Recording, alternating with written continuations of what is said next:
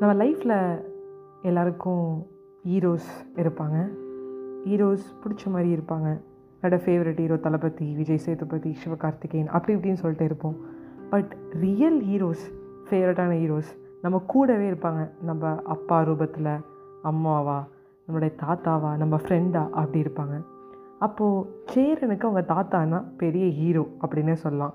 அப்போது சேரனோட தாத்தா வந்து ஊர் தலைவர். அவன் ஊருக்கு லீவுக்கு வந்திருக்கும் போது அவங்க தாத்தாவை பார்த்து பிரமிக்கிறான்.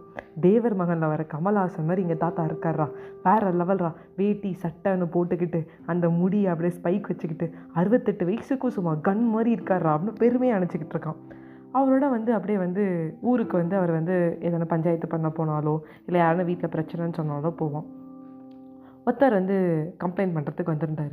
ஐயா இவன் என் வீட்டில் வந்து திருடிட்டான். என்னன்னு கேளுங்க. நான் கையும் கழுவுமா வந்து மாட்டிக்கிட்டான் நான் பிடிச்சிட்டேன் அப்படிங்கிறாரு. ஏன்டா? என்னடா இப்படி பண்ணுற உனக்கு என்னடா ஆச்சு?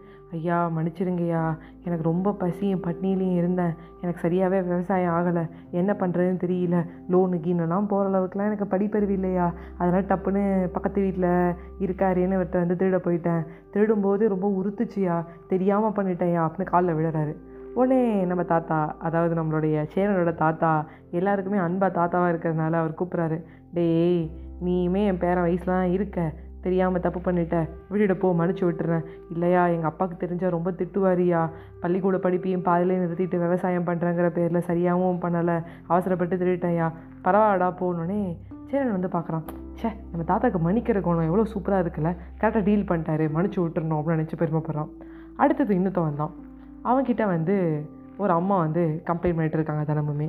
என்னப்பா நீ கம்ப்ளைண்ட் பண்ண தினமுமே நான் தினமுமே சொன்னையா பூவை வந்து ரொம்ப கம்மி பண்ணி விற்கிறான் அதாவது கம்மியாக விற்கிறாங்கிற பேரில் ரொம்ப கம்மியாகவும் வந்து குவாலிட்டியும் குவான்டிட்டியும் கொடுக்குறான்.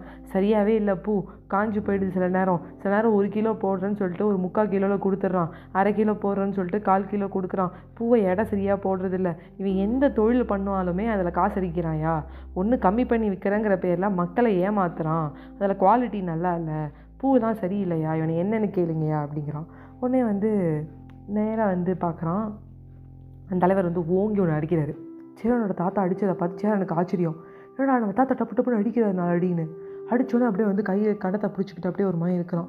கை அப்படியே உனக்கு வந்து அப்படியே வேர்த்து விடுது. கையெல்லாம் ஆடுது அவனுக்கு அந்த பூக்காரனுக்கு ஏங்க என்னை அடிச்சிங்க அப்படின்னு கேட்குறான் அப்புறம்.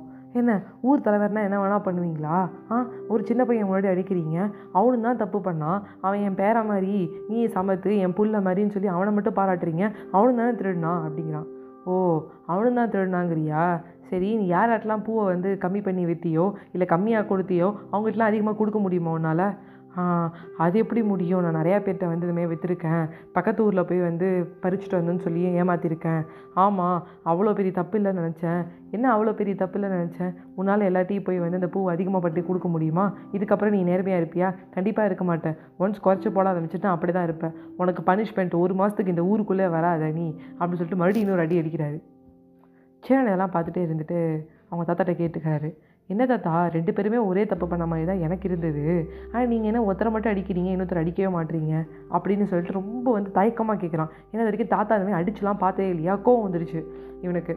உடனே அவங்க தாத்தா சொல்கிறாரு ஒருத்தன் பசியில் திருடுறான் தெரியாமல் திருடுறானா பரவாயில்ல.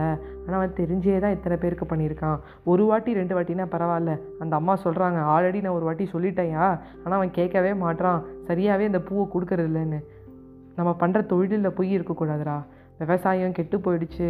முடியல அப்படின்னா பரவாயில்ல. அதுவுமே தப்பு தான். ஆனால் அவன் பசிக்காக திருடினான் இவன் பசிக்கு திருட்டல அப்படின்னோடனே சேரன் புரிஞ்சுக்கிறான். கரெக்டு தான் தாத்தா.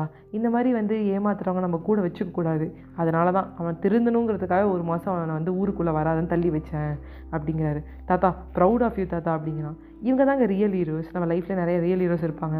எனக்குமே ஒரு பிரச்சனை எங்கள் தாத்தாட்ட போய் சொல்லுவேன். பட் மேக்ஸ் ப்ராப்ளம் வந்து எனக்கு சரியாகவே வரல. எங்கள் தாத்தா தான் எனக்கு அசைன்மெண்ட் எழுதி கொடுத்தாரு.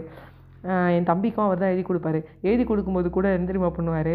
எங்களுக்கு உடம்பு முடியல ஃபீவராக இருந்தாலும் எங்களை திட்டுவாங்க ஸ்கூலில் எங்களை மாதிரி ஹேண்ட் ரைட்டிங்கில் எழுதுவார். நிறைய நேரம் வந்து எங்களுக்காக வந்து டீச்சர்கிட்ட வந்து சண்டை போடுவார். எங்களோட ஆனுவல் டேக்கெலாம் வந்து ஃபஸ்ட் டேயில் ஃபஸ்ட் பெஞ்சில் வந்து உட்காந்துடுவார் நான் ஏன் எங்கே எங்கேன்னா என் தம்பி என் தங்கச்சி எல்லாத்தையும் சேர்த்துக்கிட்டேன். அந்த மாதிரி ரியல் ஹீரோஸ் லைஃப்பில் என்றைக்குமே விட்டுறாதீங்க. அந்த தாத்தா பாட்டியோட கொஞ்சமாக டைம் ஸ்பெண்ட் பண்ணுங்கள் அவங்க எங்கேயோ இருக்காங்க அப்படின்னாலும் ஃபோன் பண்ணி ஒரு டென் மினிட்ஸ் மனசார பேசுங்க. அதுதான் ரொம்ப முக்கியம். இன்ஸ்டாவில் ரீல்ஸ் பார்த்துக்கிட்டோ இல்லை ஷார்ட்ஸ் பார்த்துக்கிட்டோ இல்லை எதையோ யோசிச்சிட்டோ இருக்காதீங்க. எப்போதுமே பெரியவங்களோட ஆசீர்வாதம் நம்மளுக்கு எப்போதுமே ரொம்ப ரொம்ப முக்கியம். அவங்க தான் ரியல் ஹீரோஸ் உங்ககிட்ட விடைபெறுவது உங்கள் ஃபேவரட்னா Ajay Vaishnavi bye bye friends